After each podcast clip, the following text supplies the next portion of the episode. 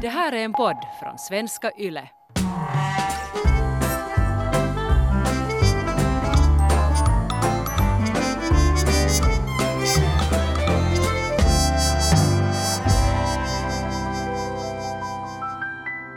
Minikaniner, minikaniner, minikaniner.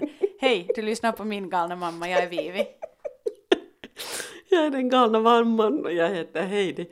Vad, vad tänker du, minikaniner, de som, alltså de som förökar sig nu igen här i våra hoods överallt? Eller Men- har ni dem där också i gumtäkt? Har de inte tagit paus nu? Ja, de dog ju. De fick ju ett virus då. Ja, för några år sedan och sen dog de. Det, det var ju ganska obehagligt för, för det låg ju sådana blodiga kaniner men- överallt för att de hade dött i ett virus och sen så hade rovdjuren kommit och ätit upp dem. Det var, det var, en, det var en obehaglig syn. varför jag tog upp alltså minikaninerna är för att jag tror att alla i huvudstadsregionen kan, kan känna igen den här terrorn som de då spred. Det var sant ja. Och det är ju det som vi ska snacka om, um, är lite just de stadsdelarna som vi har bott i i Helsingfors eller huvudstadsområdet och, och kanske de negativa känslorna de här stadsdelarna har fört med sig eller negativa känslor som det har byggt upp. Också hos oss. positiva känslor. För vi har haft, vi har haft också roligheter i våra olika stadsdelar som vi har bott i. Ja, alltid finns det ju något positivt I guess, men, men eh, det kanske är din plats att säga och jag, jag ska nu bara gnälla här. Jag har bott hela mitt liv i Drymsö och nu i senare dagar är det först som man har kanske förstått vad, vad det innebär och vad det har fört med sig och vad det har symboliserat och, och vad, vad man kanske som har normaliserats för en som inte är normalt överhuvudtaget. Ja, och eftersom Drumsö är en ö så heter det ju faktiskt på Drumsö och inte i Drumsö. Men jo. Eh, Det här är också såna det här var ju en eviga ganska- diskussioner som jag inte bryr mig ett piss Nej, om, men... men- som är väldigt viktigt. Nu var det ju en ganska skyddad barndom på det viset. Vilket brukar säga att han är nog jättelycklig över, över den sammanhållningen som vi hade där på Drumsö där alla föräldrar känner varandra och vi hade lite neighborhood watch med er ungar och, och ni fick ganska goda vänner. Nu hade ju ganska trygg uppväxt på Drumsö ändå. Ja. Du säger trygg, och det kan ju föra med sig då vissa sådana här att, att på andra ställen är det inte tryggt. Mm. Eller, eller på något sätt att ja, Drumsö är någon slags exceptionellt bra ställe att växa upp på. Det var kanske någonting som jag trodde. Det trodde jag på kanske också. ganska länge. Ja, men ja, det kan hända att jag också, jag, och jag tror att jag odlade på något vis, för jag var ju också så jätteaktiv i skolan och aktiv i föräldraföreningar och jag tror att jag rent av skrev någon gång en kolumn i Drumsö lågstadieskolas tidning om att eh, Hillary Clinton brukar säga att it takes a village to raise a child. Här på Drumsö säger vi att det behövs en ö för att fostra Alltså, ett barn. Usch! Usch! Nej men, men med det ville jag på något vis visa att Ja. vi är tillsammans här, vi Ja. familjer. Och det var ju nog en det var ju en, helt en härlig sak att man hade lärt känna alla föräldrar redan sen dagis. Och sen gick ni på samma klass och, och, och, och nu är det ju tryggt och bra att föräldrarna känner varandra. Ja, absolut. Men, men på något sätt, den, det diskussionssättet och den, den känslan som man spred var som att, att det här är unikt för Drumsöbor. Eller det här är ett unikt fenomen på Drumsö. Att det finns inte många områden med det här. Men det är ju, det är ju falskt. Så är det ju. Man kan bygga en sån här känsla var som helst Ja. att jag har kanske just, det normaliserades eller kändes på något sätt som en då just normal grej bara på Drumsö det här med att ja, för det första att det skulle vara tryggt och jättebarnvänligt och inte vet jag, alltså bara så här super, super mycket gemenskap. Mm. Faktum var ju att det var ju också någonting som vi bara på något vis ville tro och inbilla oss i. För det Så var ju inte ju särskilt inte. Nej, och det var ju inte särskilt barnvänligt till exempel för, för alla skolutrymmen tog ju slut. Eh, Skolbyggnaderna var för små för det kom bara mera barn hela Och tiden. mögliga. Jo, och det fanns inte tillräckligt mycket parker. Nu har det där kanske lite utvecklats, men på något vis att, att inte det så att, att ehm, det på, på alla tänkbara sätt skulle ha varit så hemskt mycket bättre för barnen. Nej, ännu med tanke på alla arga tanter och gubbar som gick omkring och skrek när man tog ett fel steg. Ja, det var, det var mycket kontroll. Ja, det var ju nästan som att Drumsö var någon slags totalitär stat där. i ett skede. Ja, no, kanske just det här att, att för vissa eh, hus så var gården himla helig och man fick inte ens gina genom någon annans gård och andra barn fick inte leka på, på andras gårdar och sånt här för att gårdarna Man skulle hålla allt inom så, så det, det fanns, ja, ja, det, det fanns nog helt, helt sjuka grejer. Och, och det är egentligen det som jag vill tackla i det här avsnittet. Just kanske sånt, sådana myter som man har växt upp med och, och, och just det här, vad har man normaliserat som är problematiskt? Och, och det är någonting som jag, det här med, med problematiken med Drumsö, så det var ju mycket som man förstod och, och tyckte att var konstigt. Men, men man hade blivit kanske så hjärntvättad i det där, nej men det här är ändå bra, det här är ändå tryggt och Alltså, här jag- är allting ändå bra. Jag brukar ju kalla Drumsö för den bästa av öar till exempel. Men precis. Så att, att jag, jag upprätthöll nog den här Drumsö-romantiken väldigt långt. Ja. Um, och, och, och sen när jag flyttade bort från Drumsö, för jag flyttade, eller första gången jag lämnade Drumsö var när jag flyttade hemifrån till en, till en studielägenhet i Gumtäkt. Och då var jag ju också helt så att oj, Gumtäkt det är så långt bort. Gud. Så Mitt barn flyttar till slummen. Vi ska inte tala om, vi ska inte tala om slummen. nej, nej, nej, för, att, nej. Och, och, för det här hör också till den här myten. Att vi kallar städer i Helsingfors för slum. Mm.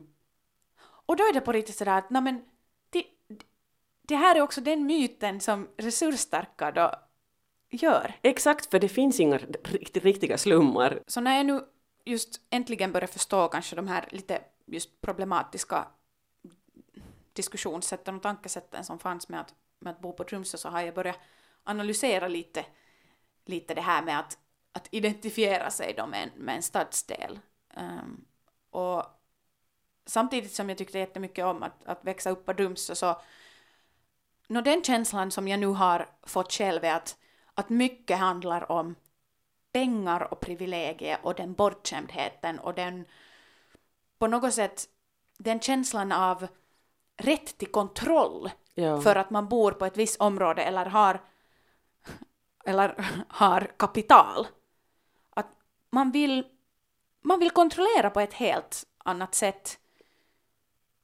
Och man bryr sig ofta då också om de väldigt oviktiga ja. grejerna. På något vis att, att man upplever att eftersom jag är en resursstark person som har råd att, att betala för det dyra boende på, på den här orten så bör jag ha vissa rättigheter också. Jag Ja. tror att det handlar om något sånt här. Och jag tycker att det låter ganska sunt att du har gjort upp med din bakgrund så att säga. Hur är det i Gumtäkt nu då? Alltså, jag hade ju på något sätt tänkt att, att Gumtäkt är ett väldigt naturnära område, det är ganska litet också. Och det är fyllt med gamla trähus och trädgårdar och, och just mycket natur. Och, och jag hade tänkt att, att det skulle vara också ett jätte så här hippiehåla område, jättechill och inte alls så noga. Och, och just det här att, att samtidigt som det är ett resursstarkt område för att det är, det är dyra lägenheter och hus där, så tänkte jag att man hade sina värderingar på bättre, Mm. bättre ställen. Att man inte kanske just var så noga med what's in my backyard och Ja, och man, håller inte på att ja. polisa och allt det här. Men, Att inte fördomar, inte anmälningar till polisen för varje liten sak men jag har märkt att, att eh, de har lika värderingar som på Tromsö och det gör mig extremt besviken. Jag har blivit besviken på Gumtäkt. Vad är det som har hänt? Är det det här nu att du har gått till deras Facebookgrupp? Är det det det handlar om? Alltså, vad annat skulle jag säga. För vad jag nu har märkt de senaste åren, för nu liksom Drumsö Facebookgruppen är ju nog också helt horrifierande ibland och det där och, ehm, och jag tror att det är någonting i det här att identifierar man sig 100% med det område som man bor i så blir man lite fucked up. Ja. Hallelujah. Men vad är det som händer i Gumtäkts Facebookgrupp då? Um, nå, det, det är mycket som onödigt som stör mig bara för att jag stör mig på mänskligheten så mycket. Men, men ehm, det, det finns väldigt mycket polisande. Och det här, jag tror att det här är lite låneord från finskas, finskans just kyttäileminen. Ja kyttel, vad skulle Och vara ett svenskt ord för kyttäileminen? Uh, no, jag säger polisande för jag tror att... Snokande på något Ja, vis. men jag man- tror att alla förstår. Ja, ja, och, alla förstår. Och att man ska, man ska uppdatera och uh, skvallra över allting. Och sen ska man gräla med varandra, Eh, fast man kanske då ena dagen har, har likat Facebook-posts och skrivit hur man älskar alla för att någon har satt bild på rosor som växer någonstans. Så nästa dag när det finns en då corona-ansiktsmask på marken eh, så ska man gräla om att, att hur man ska uppfostra sin hund att inte äta upp de där maskerna och, och, och, bli, och, och sen gräla över katter som som springer omkring och, och gräla över att är det, är det eläinräkkäys där?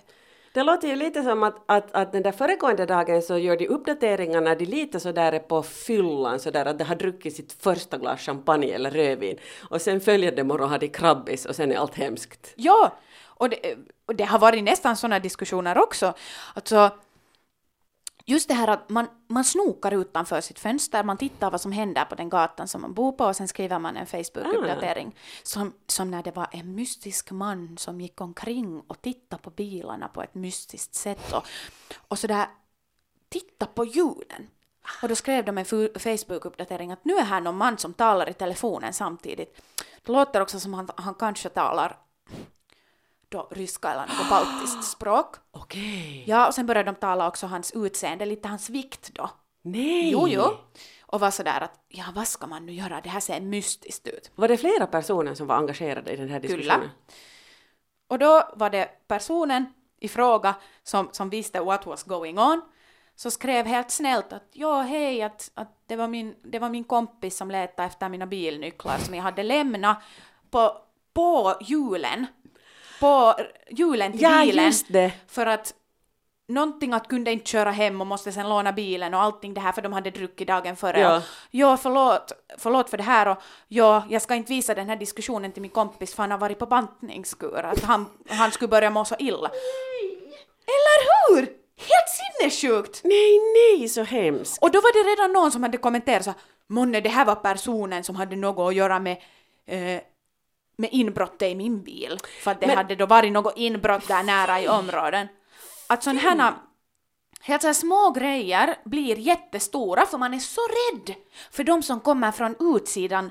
Att, eller redan bara det där att man tittar på någons annans property Mm. är, är, är så skrämmande just för att nej men, jag bor ju här och det här är ju någonting som alla vill ju ta del av det här. Men jag bor här på riktigt så ni är där utanför som tittar in och jag tittar ut. Att det är jättemycket den känslan. Och, och just sådana här diskussioner tar inte slut. Alltså varje gång det finns polisbilar i, i gumtäkt så tar människor bilder och, och börjar skvallra i Facebookgruppen över att vad kan ha pågått här? Det är ju som så här, på något vis äh, stadsdelsjournalister, Ja. amatörjournalister Ja. som rapporterar. Och det för med sig den här problematiken av att vi och dem och, och vår stadsdel. Mm. Jag måste ju säga att ähm, jag också har blivit ganska besviken när jag har gått med i Maruds Facebookgrupp som är mina nya hoods. Och jag, jag undrar hur mycket det till och med gränsar till olagligheter att man på en Facebook-sida publicerar filmer från övervakningskameran på natten. För där, här i mina hud så bor folk i ganska fina villor och, och det där och sen så har de övervakningskameror och är jätterädda för att någon kommer och gör inbrott. Och, och, och ingenting har hänt men, men någon har nog kanske för att de har låst sina dörrar och garagedörrar och sådär så ingen har kommit in men, men de publicerar filmer där någon har varit på min gård och någon har försökt komma in men inte lyckats. Se, se så farligt här är. Samtidigt som de ändå förstärker den här idén med att det här är ändå bättre område och det här är på något sätt safe. Jo, vil- vilket det ju är. Men sen motpol, samtidigt... motpol, motpol. ja, att folk bor i ganska fina hus. Inte alla. Det är ju inte alls så att alla i Marud har jättefina hus. De finaste husen finns ju kanske där just vid stranden. Och det där och, och sen eh, Marudbornas största, eller vi säger en del Marudbors största trauma är att Marud inte är som Västend. Just och Västern är ju det rikaste området då i Esbo. Och Västern toppar alltid statistiken med de människorna som tjänar mest pengar. Och Helsingin Sanomat kom helt nyligen ut med sån här lista att man kunde skriva sitt postnummer och utgående från det kolla att hur mycket förtjänar folk som bor här just i min stadsdel. och västern toppar statistiken och Marud kom inte ens med i Men statistiken. alltså vänta, vänta. Va, varför finns det sån här statistik? Folk tycker, folk har, va- varför till exempel, varför kommer man ut med, med alla skattelistor också? Att folk vill nog veta vad andra förtjänar tydligen. Men äh, jag tycker, alltså, jag tycker att det där är sjukt beteende. de som är att Det där förmögna- är igen att man håller på att kytta på. Ja, och, Och, just man kanske- vill identifiera sig med stadsdelens rikedomar. Exakt, för att om man, om man själv vill identifiera sig som en jätteresursstark förmögen person med hög lön så vill man bo bland likasinnade tydligen. Så därför kollar man. Och sen har det här väl att göra, det här har ju i allra högsta grad att göra med hur mycket de bostäderna är värda. Och, och därför vill Marud jättegärna att Marud skulle få ett eget postnummer. Men som det är nu så, så delar Marud postnummer med Östra Centrum som består av eh, stadens hyresbostäder. Det bor väldigt mycket sådana människor som bor i stadens hyresbostäder här då i Östra Centrum. och det du där- är en av dem. men jag bor just liksom så här på gränsen till Marud. Så att, så att jag på något vis jag har alla fördelar från både Marud Mm. och från Östra Centrum med all den service och all den mångfald som finns i Ja. Östra Centrum. Att när jag först flyttade hit så blev jag till exempel oerhört förtjust i den här rentogafilisen. Mm. Så här att ingen bryr sig, folk går klädda helt hur som, hur som helst. Och så mycket olik också företagsamhet. olik företagsamhet, här finns kulturell mångfald, här Ja. finns folk med jättemånga olika sorters bakgrund. Och helt i första dagarna när jag hade flyttat hit så i grannhuset så stod en man och grillade biffar hela dagen. Hela dagen! Grillade han biffar ute där i snön och det såg fullständigt absurt ut han, höll, han skulle säkert ha en större fest. Och om någonting sånt här skulle ha skett på Drumsö därifrån jag flyttade Eller skulle- gubbdäck. någon skulle ha ringt polisen att inte, inte, för det första, man får inte grilla på en höghusgård. Det är ju förbjudet. Men inte här. Åh, den här lukten av allt. Ja. Och alla var bara helt så att easy going, no problem. Så, så, sånt här har jag ju tyckt jättemycket om här. Men nu har jag då drabbats av Maruds Facebook-sida och blivit så besviken. Ja. Så besviken. Så Och man jag- kan, man kan också se den här systematiska då problematiken med rikepersonsområde och det, också den här rasismen och eh, bara fördomar som faller då på, på, på resten. Mm, det finns en Maruds tidning också och de hade en lite sådär halvrasistisk kolumn också om det här med postnumret och, och om, om uttryckte sig lite sådär förklenande om eh, en del personer med sån kulturbakgrund där också män går i kjol. Vet du, liksom någonting i den där stilen som man blev bara såhär nej, nej, nej, nej. Ja. Och då kom det också kommentarer, det är ju inte alls så att alla Marudbor All- tycker ja. att det här är okej, att, att, att det, här är, det här är helt tydligt sånt här som, som vi strider om här i, i Marudgruppen. Som till exempel också ett konstverk som kom på en sån här jätteful grön tidningsinsamlingslåda i, i grönt metall. En sån ful låda. Ja, ja. Och någon hade målat dit en alldeles underbar snögubbe och skrivit muistakaa hymyillä. Kom ihåg att le! ja. Och den är alldeles härlig. Men tror du inte att eh, Marudföreningens styrelse redan nu har meddelat till det här tidningsföretaget att de måste komma och putsa bort det här klottret för det är förbjudet att klottra på På tidningsinsamlingsbunkern. Ja, tidnings, den fula tidningsinsamlingsbunkern. Den fucking fula! på riktigt! Gröna tidningsinsamlingsbunkern! Ah, Ja, alltså jag lovar att jag delar den här bilden fast i Instagram så får ni se. Jag har tagit en bild av den här bunkern med min hund som ler framför den där bunkern. Och det ser faktiskt så mysigt ut. Men nej, det här ska bort. Och nu när vi har diskuterat det här till exempel så, så har jag då fått höra att nå, Nå, du kan, ju, du kan ju glädja dig över att det nu är jultider och, och eh, olika företag har helt tillräckligt mycket att göra med annat. Så njut nu, njut nu över julen så mycket du kan över det här klottret, men snart ska det bort. Jag har också fått höra att kanske du borde flytta till sådana fattigare stadsdelar om det inte duger att bo här. Just det.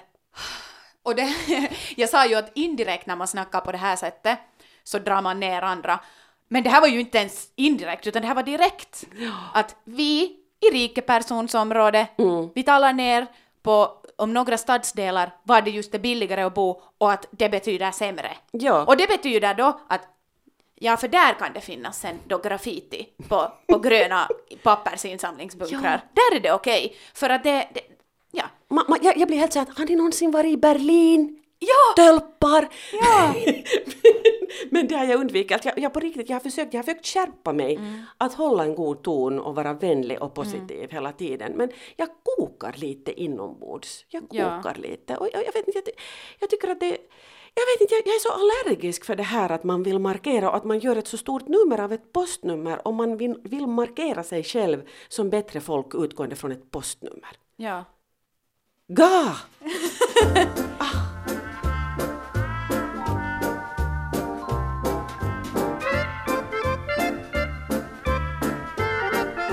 När vi nu talar om det här så nu avslöjar vi också våra, just våra egna negativa sätt som vi kanske då har konversera eller just hur vi har då identifierat oss med den stadsdelen som vi bor i på ett, på ett ohälsosamt sätt då.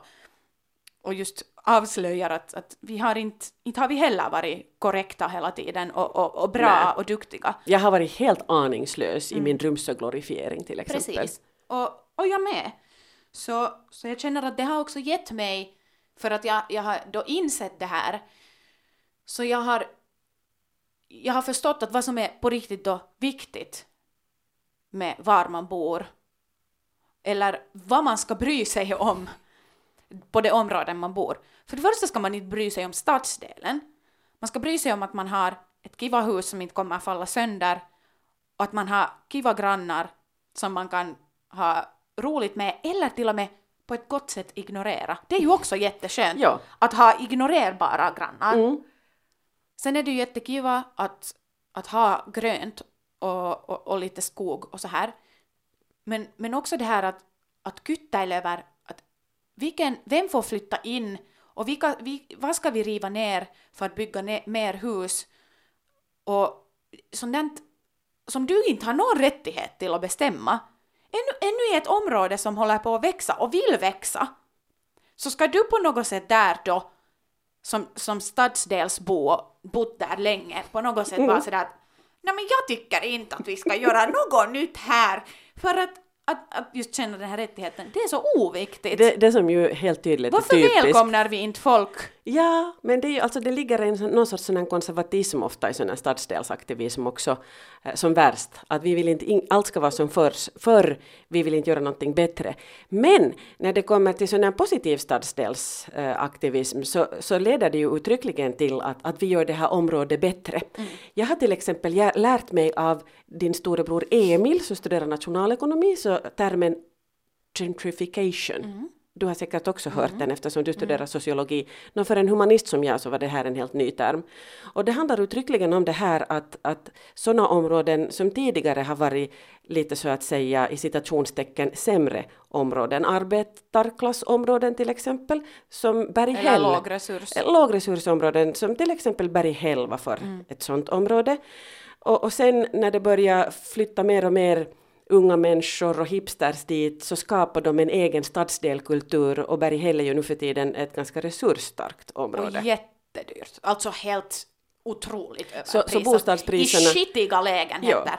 Och, och bostadspriserna stiger där massor. Och, och det här uttrycket myntades ju i tiderna i London när, när just också unga människor och ofta högt utbildade eh, människor flyttar till sådana här för att de har råd att köpa bostäder där och så börjar man tillsammans skapa den här stadsdelskulturen. Så det finns ju mycket positivt i det här att man flyttar till ett område och säger att nu ska vi göra det här till ett kiva område Ah, talar du positivt om. om gentrification? Så det är ju jätteproblematiskt att, att ursprungsborna inte kan bo där längre för att priserna För har att gått det inte- upp så ja, mycket. det är nog sant. Och, en, och det är ju inte rätt att man kommer dit och ändrar på kulturen. Ah, intressant också att du som sociolog har helt annan uppfattning Nej, om nej, nej, nej, gentrification. nej, nej, herregud! Ta, du talar, det, talar du om det från en positiv synvinkel? du, jag, talar, jag talar ju om, om den så också att vet du som är bostadsinvesterare. Som, Nej, men som, tänk, tänk på det här. Ja. Att du har bott på ett område hela ditt liv och det har kan, just att det, no, det är ett område som inte ens då staten har gett så mycket resurser till eller, Mm. eller just kommunen har inte så bra och allt det här. Eh, och det har lett till att ja, det finns också billigt och, och att det finns ganska så här nedrivna hus och, och, och mycket så här tomt. Och sen kommer det rika människor och bygger om de här husen och säljer dem för jättemycket dyrare. Och tänk om du ännu bor på hyra eller hyrestomt och någon köper upp det. Och, sen vet- måste du, blir du tvingad att flytta ut och sen har du inga pengar kvar. Det är ju det som är problemet med gentrification. Okej, nu öppnas mina ignoranta humanistögon här, för jag har ju bara tänkt Och det är det, det som har hänt med Kallio. Jo, det är ju, f- förstår du? exakt. Tänk att ha vuxit upp i Berghäll, Kallio då, um, ända sedan, inte vet jag, 50-talet och sen Ja. plötsligt Och vet du, nu när du säger det här, så nyt se kävelee ylös yksi kynttilä minua varten. För här har just också, här i mina hoods här på östra centrumsidan, så hade, man har ju rivit ner ett helt kvarter. Helt kvarter. Som, som byggdes där mellan 70 och 80-talet, som man har byggt så dåligt att det var inte värt att renovera längre. Precis. Ehm, och nu har man ju börjat bygga hit ägobostäder som är ganska dyra. Och hela det här Precis. området kommer att utvecklas på nytt. Så att de som inte är resursstarka blir tvungna att flytta ännu längre bort från centrum, antagligen. Men jag hoppas att... That's gentrification. Okej, men om vi tänker på positiv gentrification om, så, så, så kan det ju också hända att, att det här området utvecklas. För nu för tiden, så, det ser ju inte kiva ut här med sådana enorma hus bara för, ja, för för bilar. det är Och det är här. betonghelvete. Det är ett betonghelvete för folk som kör med bil från Sibbo eller från österut för att ta metron. Så, så det här kommer ju enligt de nya ritningarna så kommer det här att byggas till en ny hel stadsdel.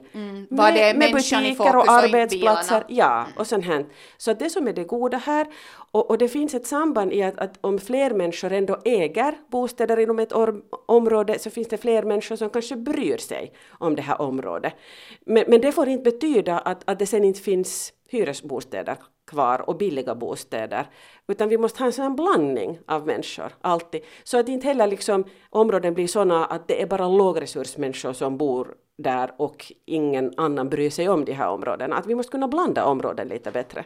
Men är det inte intressant att jag tycker att, att hela vår konversation har gått, gått tillbaks till det där att, att problemet är människor med pengar. Och nu säger jag inte att...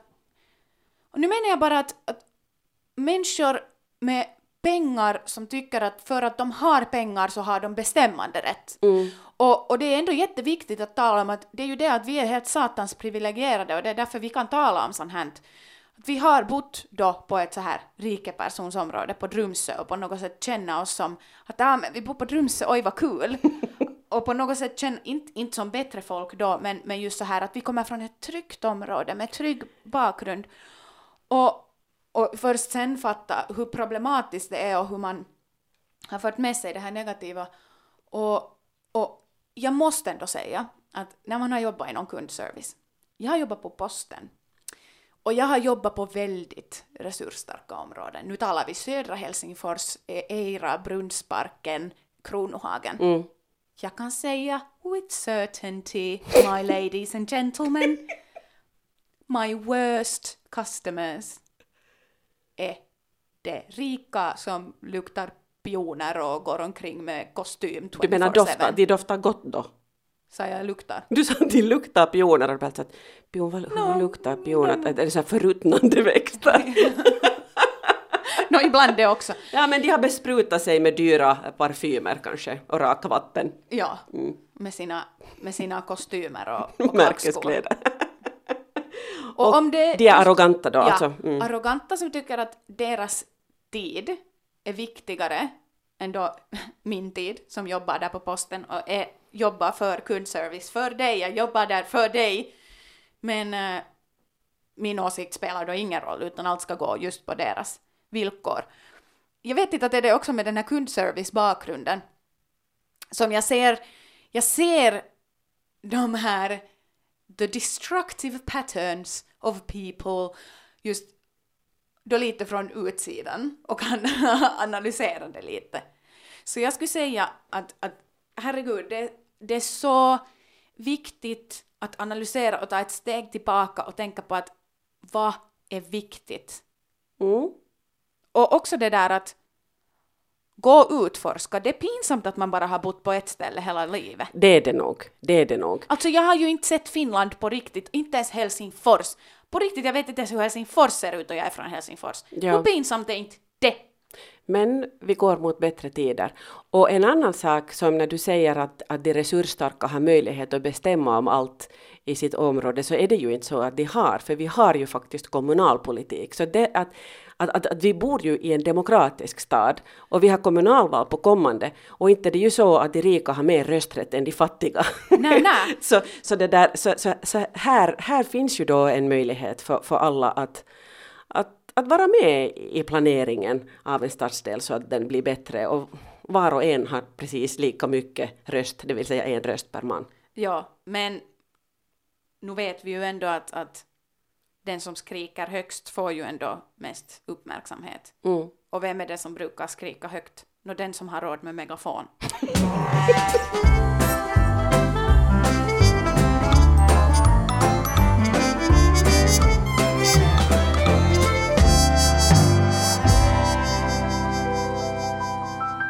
Det här är en podd från svenska YLE.